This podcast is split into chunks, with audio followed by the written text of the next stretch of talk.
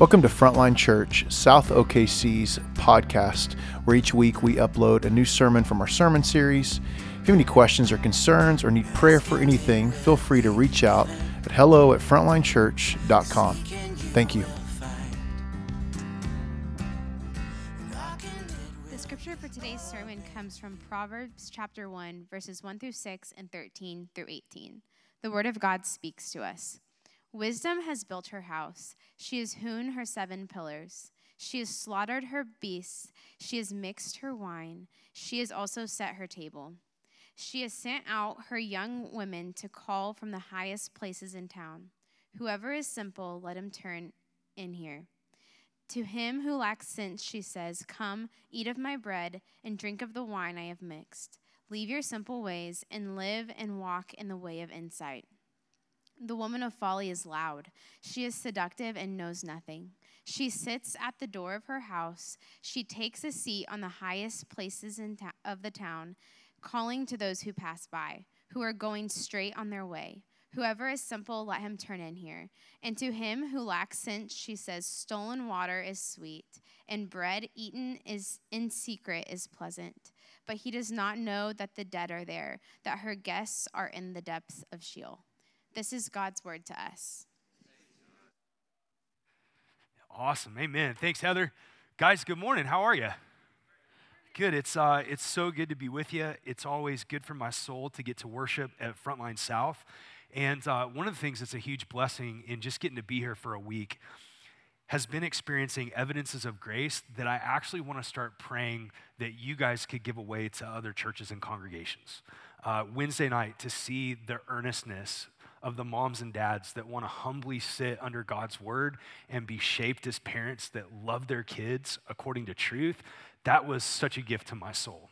And the sincere devotion to Jesus that I see in your leaders, that I see in your members, and just the pervasive sense of humility that's found in this congregation. Um, the way that your elders and deacons want to keep growing and want to keep learning and want to keep loving, all those things have been a gift to me. And I'm just praying that the things that you guys are stewarding, the things that God's planted into this church by His grace, that you guys would not only enjoy those things and grow in those things, but that you guys would be mindful that God might give you opportunities to give those things away, to share those with other churches and other leaders, and to open your doors and the same kind of hospitality that you guys practice week in and week out for members of the church. And as we've got to enjoy that hospitality, uh, I'm just longing that this would be a church that actually opens its doors more and more to the whole city. So I want to pray for you. You guys pray for me. And if you got a Bible, you can find Proverbs chapters 8 and 9, and we'll get there in just a second. Father, I love this church. And uh, there's so many people in this room that I've known for over a decade, and there's people that I just met today. But I'm mindful that you're working all across the room. And I pray today as we open your word that you would feed us, that you would protect us, that we would be bolstered against the lies of the world. God, I pray that you would increase joy and obedience at the same time in a way that the world would find baffling. Pray that we would love you more and that we would follow you with all of our hearts. I pray, Jesus, that places that today feel like grudging obedience would tomorrow feel like delightful worship. I pray, Lord, that you would encourage folks that are discouraged today. And I pray, Lord Jesus, that you would wake us up to your glory, wake us up to your kingdom, wake us up to your kindness, and meet us. We pray all this for your glory through your finished work, Jesus. And everybody said, Amen. Uh, so today we're going to talk about the why behind what we're doing in our groups in counterformation. And over the course of the last 15 years, as Frontline Churches planted more churches, there are a lot of things that we do to love and serve connected church plants that are fruitful but not fun. There's a lot of places we go as a leadership community that are not places that you would want to put on your calendar for vacation. And uh, there are many things that we've done to love and serve other churches that feel like work, even though it's good work and fruitful work. But there's some things that God's enabled us to do over the course of the last decade in particular that are both fruitful and super fun. And one of the most beautiful things that I've been able to be a part of in the last five years has been this amazing collaboration between two sister churches in North Carolina. Uh, Donnie Griggs is one of my best friends. He's the lead pastor of a church in Morehead City. And then John Murphy is the lead pastor of Frontline Church in Fayetteville, North Carolina. And for about five or six years, we've been collaborating to do this men's discipleship and leadership development campouts in the Outer Banks on an uninhabited island. And, and, this thing, like, literally checks every box for what I want to do with my life. It's a combination of spearfishing during the day, feeding guys tons of delicious meat, being in salt water, camping on the beach, and seeing Jesus totally transform dudes' lives. Um, we've seen unbelievable guys from all kinds of backgrounds be arrested with the glory of God. Guys from Fort Bragg that are in special forces, and commercial fishermen, blue collar guys, and white collar guys. It's been amazing. There was a camp out a few years ago where something really interesting happened on that campout, there was a dude that had spent no time in the ocean. This was a landlocked fella, hadn't been in saltwater, and, and he took, for one of the afternoon breaks, he took the community paddleboard out for a paddle in the Atlantic. Fair enough, that's great, that's why we brought it. But an hour went by and the guy had completely disappeared. And we're thinking, well, it's just an hour. I'm sure he's fine. He'll be all right. Then two hours hits. Then three hours hit. And we were all in emergency rescue mode we started combing the beach and there's nobody else out there. So we're walking up and down about two miles of beach, calling the guy's name, looking for the paddleboard, looking for him. And a couple of the guys decided to go to the far north end of the island where the current was getting pushed to see if they could find this guy.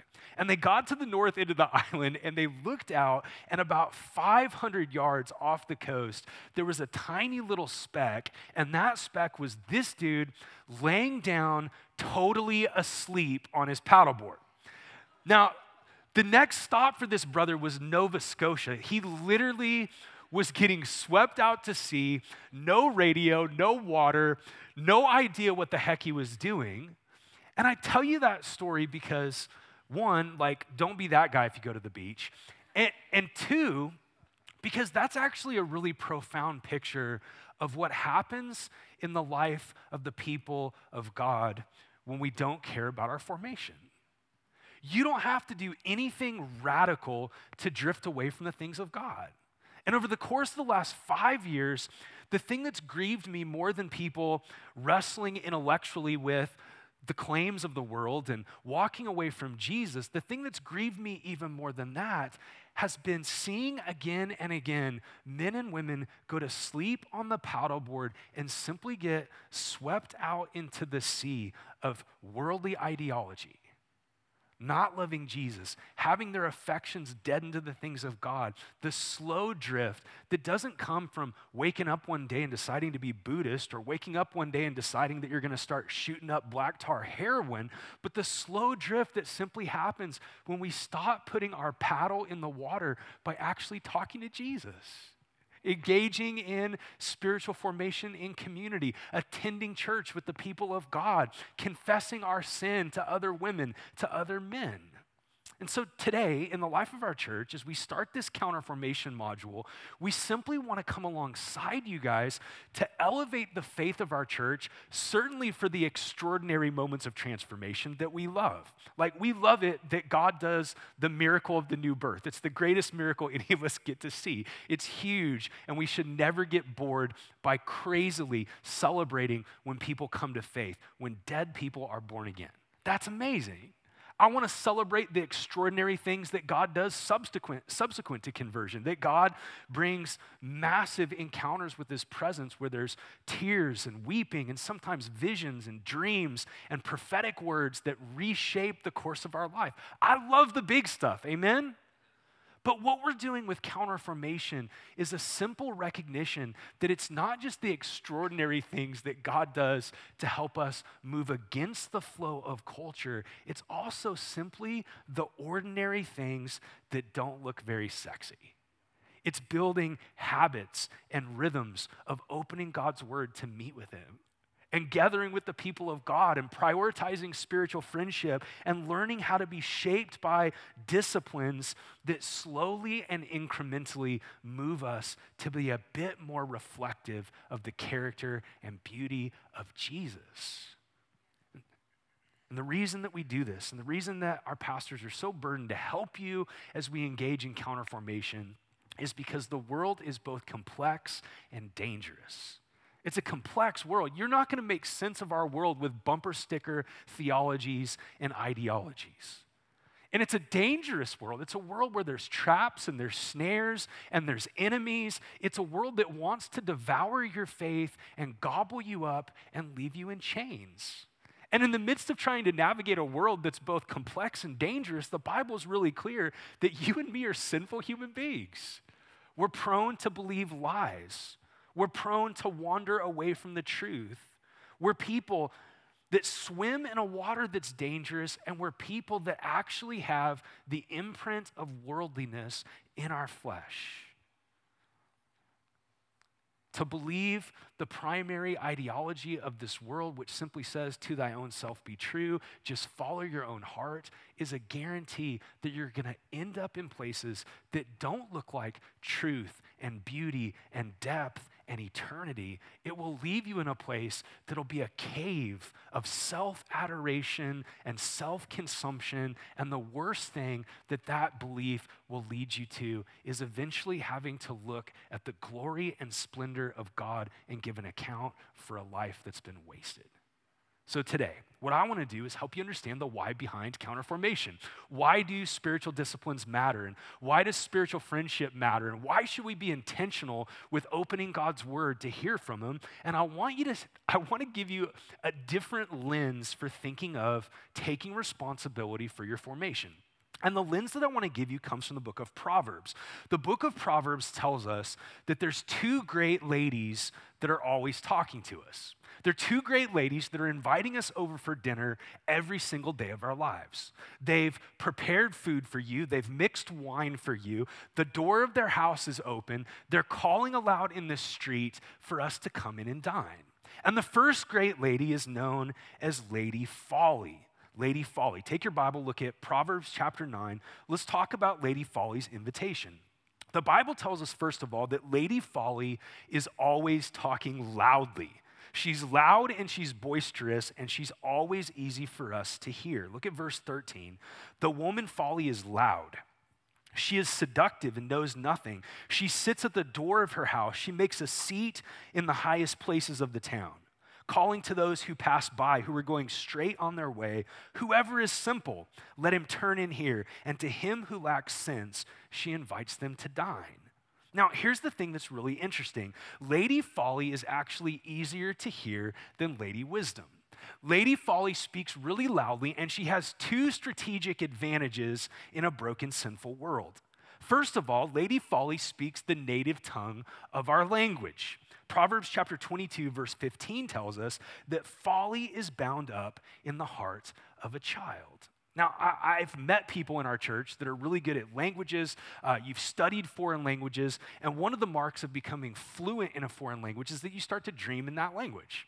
It's an amazing thing to study a language until it's so in your mind and in your heart that you actually can dream in that language. I've never experienced that. Uh, I took Russian in high school for a year. It was one of those classes that was taught by a baseball coach. Nobody expected any learning to happen in the classroom, and no learning did happen in the classroom.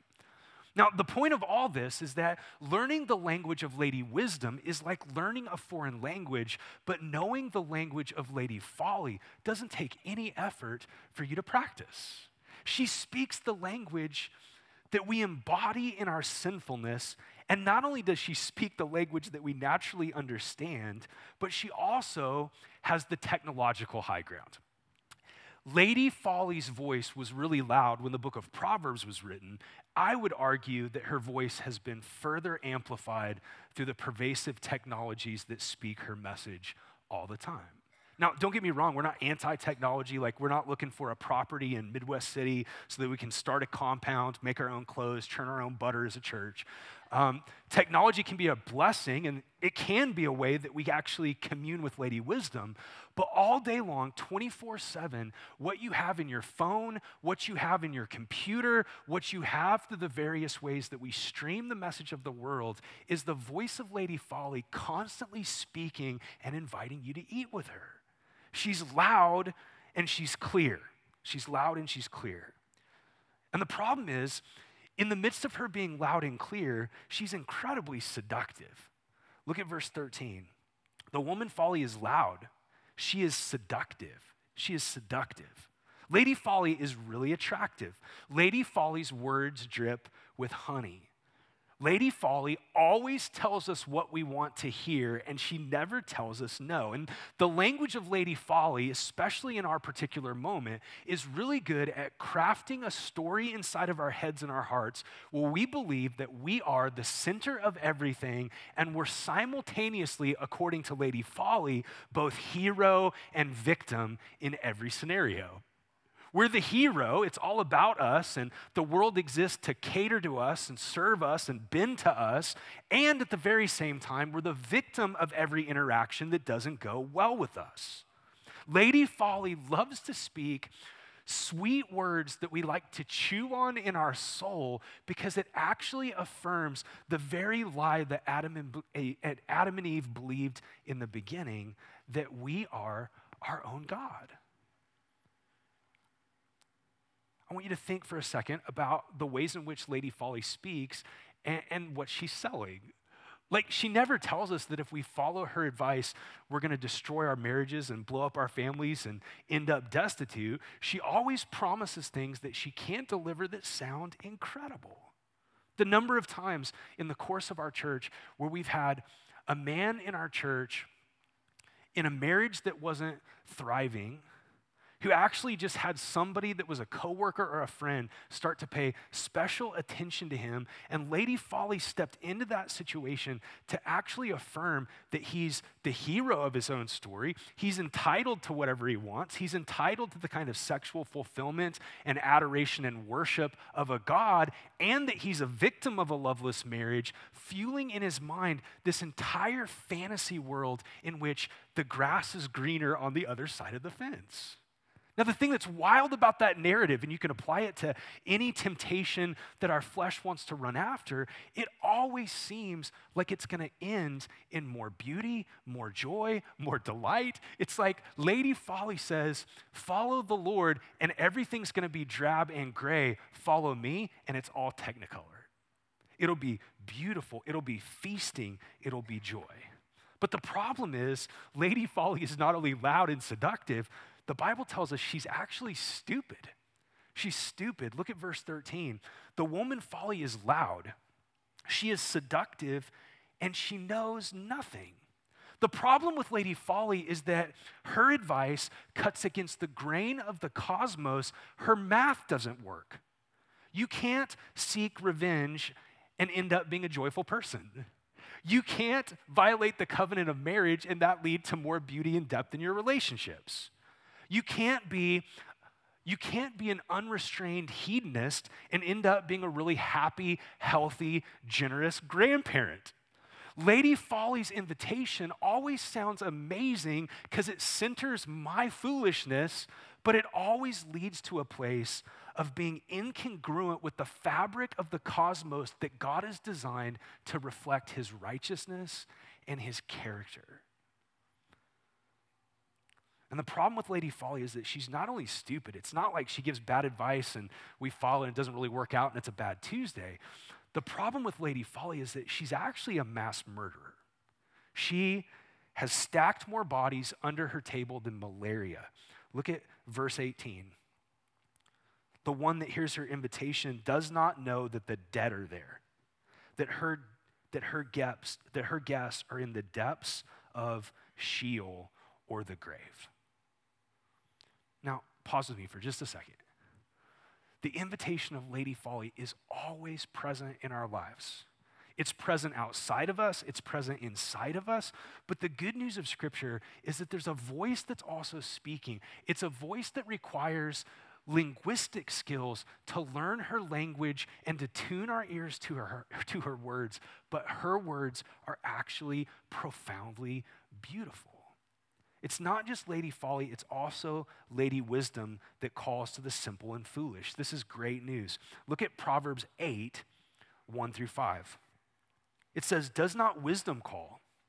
Does not understanding raise her voice? On the heights beside the way, at the crossroads, she takes her stand. Beside the gates in front of the town, at the entrance of the portal, she cries aloud To you, O men, I call, and my cry is to the children of man. Now look at verse 5. This is God's grace. O simple ones, learn prudence. O fools, learn sense. The good news of the invitation of Lady Wisdom is that she doesn't just speak to the wise or she would never have a conversation. Lady Wisdom actually speaks to fools, she speaks to the simple. This is an evidence of God's mercy and grace that the voice of Lady Wisdom is actually projected into the world, inviting those that are destroying their lives, living ways in ways that are incongruent with God's glory and nature, to come and learn, to come and learn. One of the things I love about what God's doing in our church and what He's done for the last 18 years is that we certainly have people that show up simply because they're curious to learn about Jesus or God's already worked spiritual hunger in their lives, and that's amazing. But one of the things that happens again and again, week in and week out in our church, is that we have people show up and I've been this person in my life. We have people show up who have dined with Lady Folly, and she's left them destitute and at the end of themselves. They've destroyed their relationships, they've destroyed their health, they've followed Lady Folly down the path of greed, and they've become distant from their own soul. And in that place of darkness, they get to the end of themselves as they're actually in the dust and ashes of self destruction. God starts to do this work to draw people to actually hear the voice of wisdom and truth to experience the restoration that happens at Lady Wisdom's table. We've seen We've seen God restore marriages and families and bodies and minds because Lady Wisdom calls to the simple. In addition, Lady Wisdom speaks noble things. Look at verse 6. Hear and I will speak noble things, and from my lips will come what is right. Uh, we don't really think that much about the idea of nobility. Uh, it brings to mind for a lot of us all the things that we hate about England. But the ancient idea of nobility is actually really profound. It's deep and it's powerful. The idea of nobility is the idea of character and depth that's not just for your own benefit, but it's actually for the blessing and benefit of others. And the heart of the entire book of Proverbs is that the wise men of Israel wanted to train young noblemen in the kind of wisdom that was needed to not bring reproach on themselves and reproach on Israel. It was the kind of nobility where if they acquired wisdom and lived according to wisdom, they would actually be able to be a shelter in the midst of storms for the people that they led.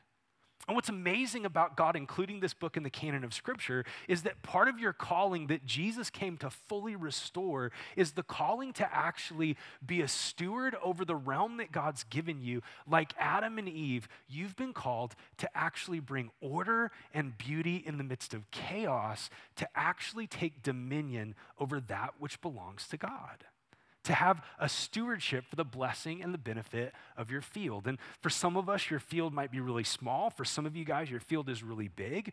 But the voice of Lady Wisdom is this call to men and women, and we'll see how it's connected to the good news of the gospel in just a second. But it's this call to men and women to actually cultivate the kind of nobility where you can provide shade for God for God's people and those that He's brought to you. This week, as we did the parenting conference, um, we had almost 200 people in this room that are trying to cultivate the kind of biblical nobility where you could be a shade and a shelter to your kids for generations. One of the things that's happened in the course of the last 10 years in our church is we've gotten a little older and we've gotten a little better by God's grace at doing family discipleship and loving and serving moms and dads. Is that people in our church are actually trying to figure out what does it look like to let legacies of selfishness and entitlement end with them to forgive mom and dad, and to actually have new gospel legacies where you're praying for and believing that God would reach kids and grandkids and even great grandkids. Nobility is about nobility is about the complete opposite of entitlement. It's about giving your life away. And if you want a picture of what nobility really looks like, just go to Proverbs 31 and read that over the course of the next week. Proverbs 31 is not a stick to beat women with.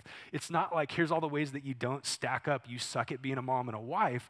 Proverbs 31 is a picture of the kind of nobility that God wants his daughters to walk in, where they actually are a courageous blessing and benefit to those that God has connected them with. She speaks words of nobility. And she also, this is amazing, she also utters truth. She utters truth. Look at verse 7. For my mouth will utter truth. Wickedness is an abomination to my lips. And one of the reasons that it's easier to believe and follow the voice of Lady Folly than Lady Wisdom is because the words of Lady Wisdom are bracing. They're bracing. If, if you've ever jumped into a swimming pool thinking that it was warm and it was freezing cold and everything in, in you wanted to immediately climb out of the pool, that's what truth feels like often when Lady Wisdom speaks it. It's against the grain of entitlement, it's against the grain of the narrative that we're the hero or the victim her truth that she speaks actually requires the kind of work and sobriety that demands that we do repentance to actually line up with ways in which we've been bent according to the ways of the world. Scripture tells us that one of the marks of sin is that we call that which is crooked straight and that which is straight crooked. And the reason it's hard for us to actually sit down and have dinner with Lady Wisdom is that she actually is contradicting some of the things that we believe result in beauty, but actually have no beauty whatsoever because beauty and truth are always married. Beauty and truth always go hand in hand. She speaks words of truth. And the reason that her words are true is because Lady Wisdom's words are righteous. They're righteous. Look at verse 8. All the words of my mouth are righteous. There is nothing twisted or crooked in them. Her words are righteous because they correspond to the nature of God. Now, I, I want you to do some work with me here. Lady Folly's problem is that she actually is speaking against the grain of the cosmos. Her math doesn't line up with the way that God has ordered the moral workings of the universe. And the reason that Lady Wisdom actually utters righteousness that's congruent with the grain of the universe is because God has created all things to give us a picture and a glimpse of His character.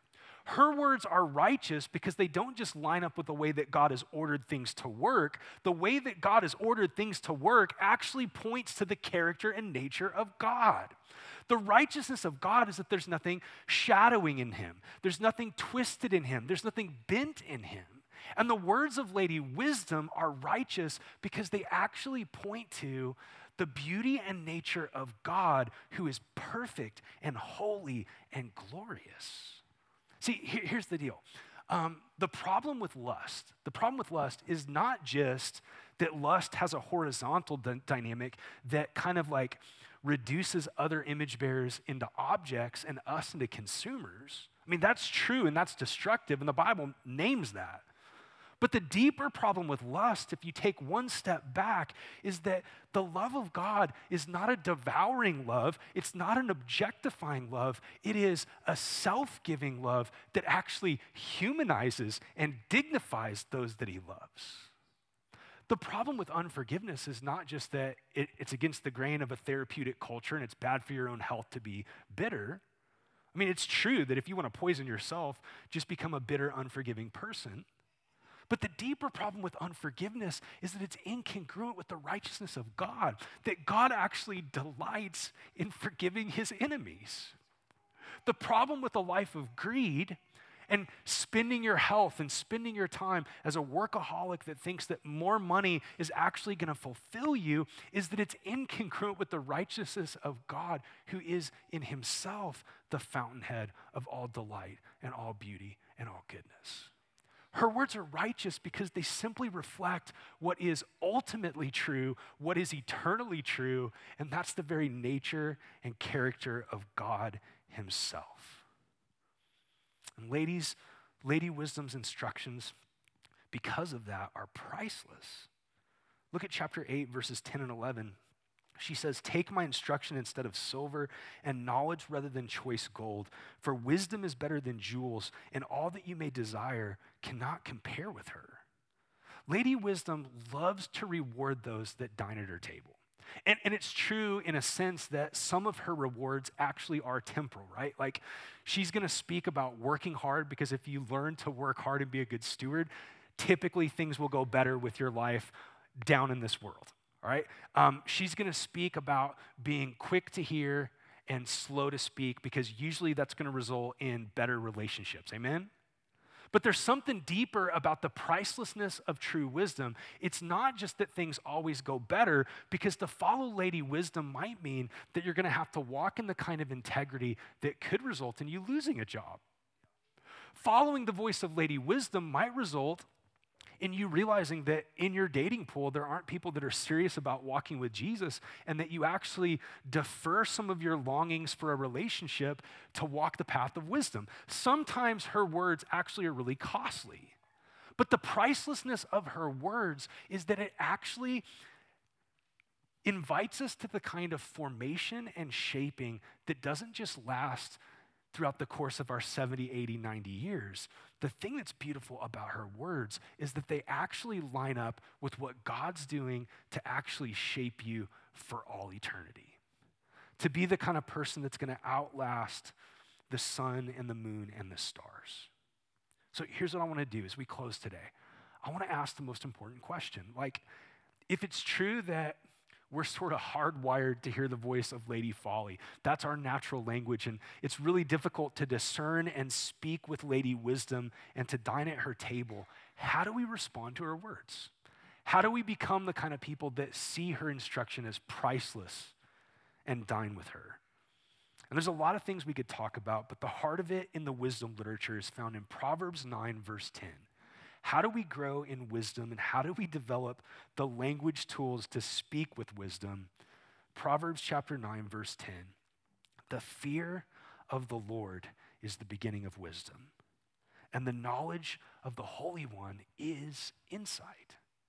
The fear of the Lord is the beginning of wisdom. Now, this can be a really difficult thing for us to wrap our heads around. Like, how do you square fearing God and also John the Beloved telling us that perfect love casts out fear? Doesn't that feel a little bit confusing?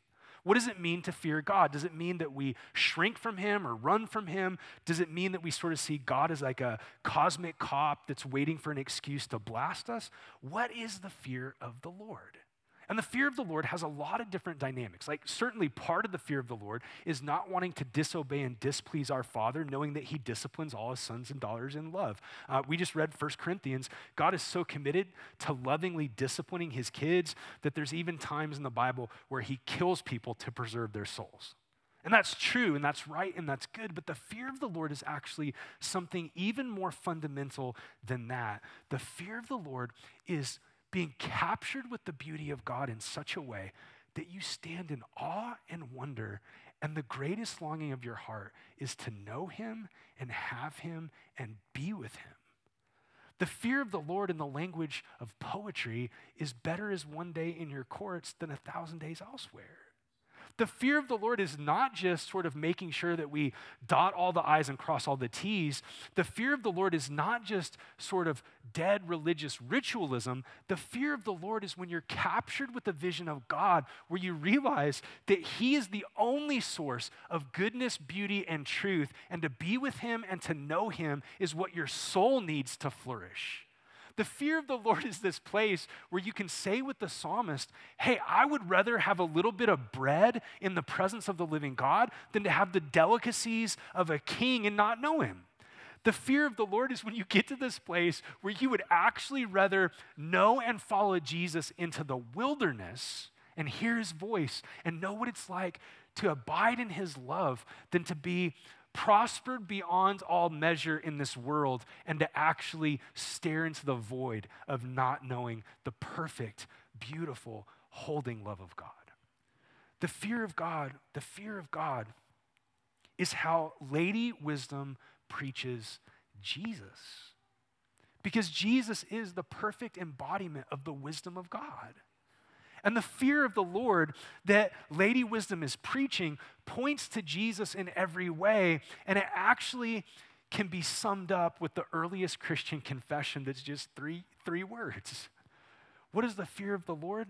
It's to confess with your mouth and believe in your heart Jesus is Lord. Jesus is Lord. The fear of the Lord looks like saying, Hey, Jesus, not my will, but yours be done. I trust you. Jesus, I actually believe that the narrow road is better than the wide road. I'm going to follow you there. The fear of the Lord is this place where you can say to Jesus, You're king and I'm not. It's your chair, not my chair. The fear of the Lord is to say to Jesus, You're actually better than the fleeting pleasures of sin. The fear of the Lord is getting to a place where we can grow slowly over time. And by the way, we'll never do this perfectly until we see Him, but we can grow over the course of the next 12 months in saying to Jesus, Hey, what do you want? Wisdom is saying to Jesus, What do you want here? And here's the thing that's wild Jesus is really honest that His will will include bearing a cross Jesus is really honest that his will will often take you to places you'd rather not go. Jesus is really honest that his will will lead you to places where you'll bear a bit of his reproach and people will mock you and think you're a fool. But here's the thing the heartbeat of why Jesus came is not just so that you would bear a cross and bear reproach and go through suffering and difficulty. The heartbeat of Jesus is that he came that you might have life and have it abundantly. The life of Jesus in the midst of bearing a cross is better than what the world says life is in the midst of comfort and ease. The fear of the Lord, the fear of the Lord, which is the beginning of wisdom, is actually having our hearts rewired to realize that He's ultimate and everything else is at best secondary. As we engage counterformation and talk about identity, what we're naming is that Lady Folly is constantly wanting to cook you a meal and talk to you about who you are. Self authoring your own life, buying into identity politics and enmity between men and women and between different races. Lady Folly, Lady Folly wants you to constantly be comparing yourself to others. And like, like Lady Folly is probably the actual CEO of most social media platforms. so that you can you can constantly be on the treadmill of self-authoring and then self-curating and projecting your identity to the world in an exhausting soul-crushing never-ending race to try to stack up. But the fear of the Lord, when it comes to identity, is actually getting to this place that we have to rehearse again and again and again and again that the truest thing about you, that certainly there's a lot of dynamics to your identity. Your gender's part of that, uh, your culture's part of that, your background's part of that, your job's part of that. But the truest thing about you, the most fundamental thing about you, the thing that you want to build your entire life on as a follower of Jesus is that what he says about you is what defines you. What he says about you. Which means you don't have to spend the next 10 years trying to be in some weird beauty pageant of pleasing everybody because if you have the approval and yes of the living God, then you're free to actually be rejected as you follow him. You're free to forgive. You're free to shake things off. You're free to keep short accounts. So, as we dive in over the course of the next couple of months in our community groups and talk about identity, what we're talking about is the ways in which Lady Wisdom is inviting us to actually know Jesus more deeply, to have our lives reshaped, to not be against the grain of the cosmos, but to actually be in line with the grain of the cosmos because it's created by a God and He actually wants your life to be more reflective and more lined up with all that is true and beautiful about who He is. Can I pray for you?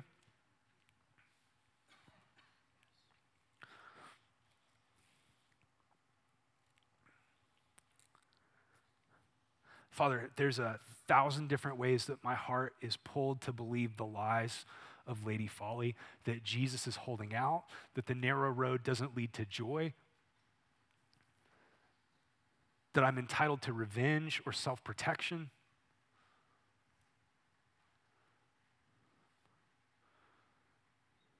And I just pray for myself and for my friends that we would come back again to the most fundamental truth in all of creation Jesus is Lord, and He's actually beautiful.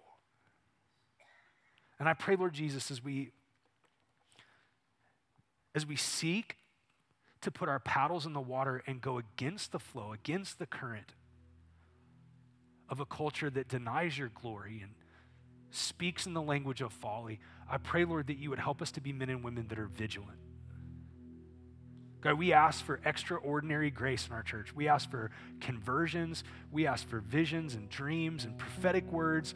We ask for seasons of revival where you just like literally, you literally turn our guts upside down.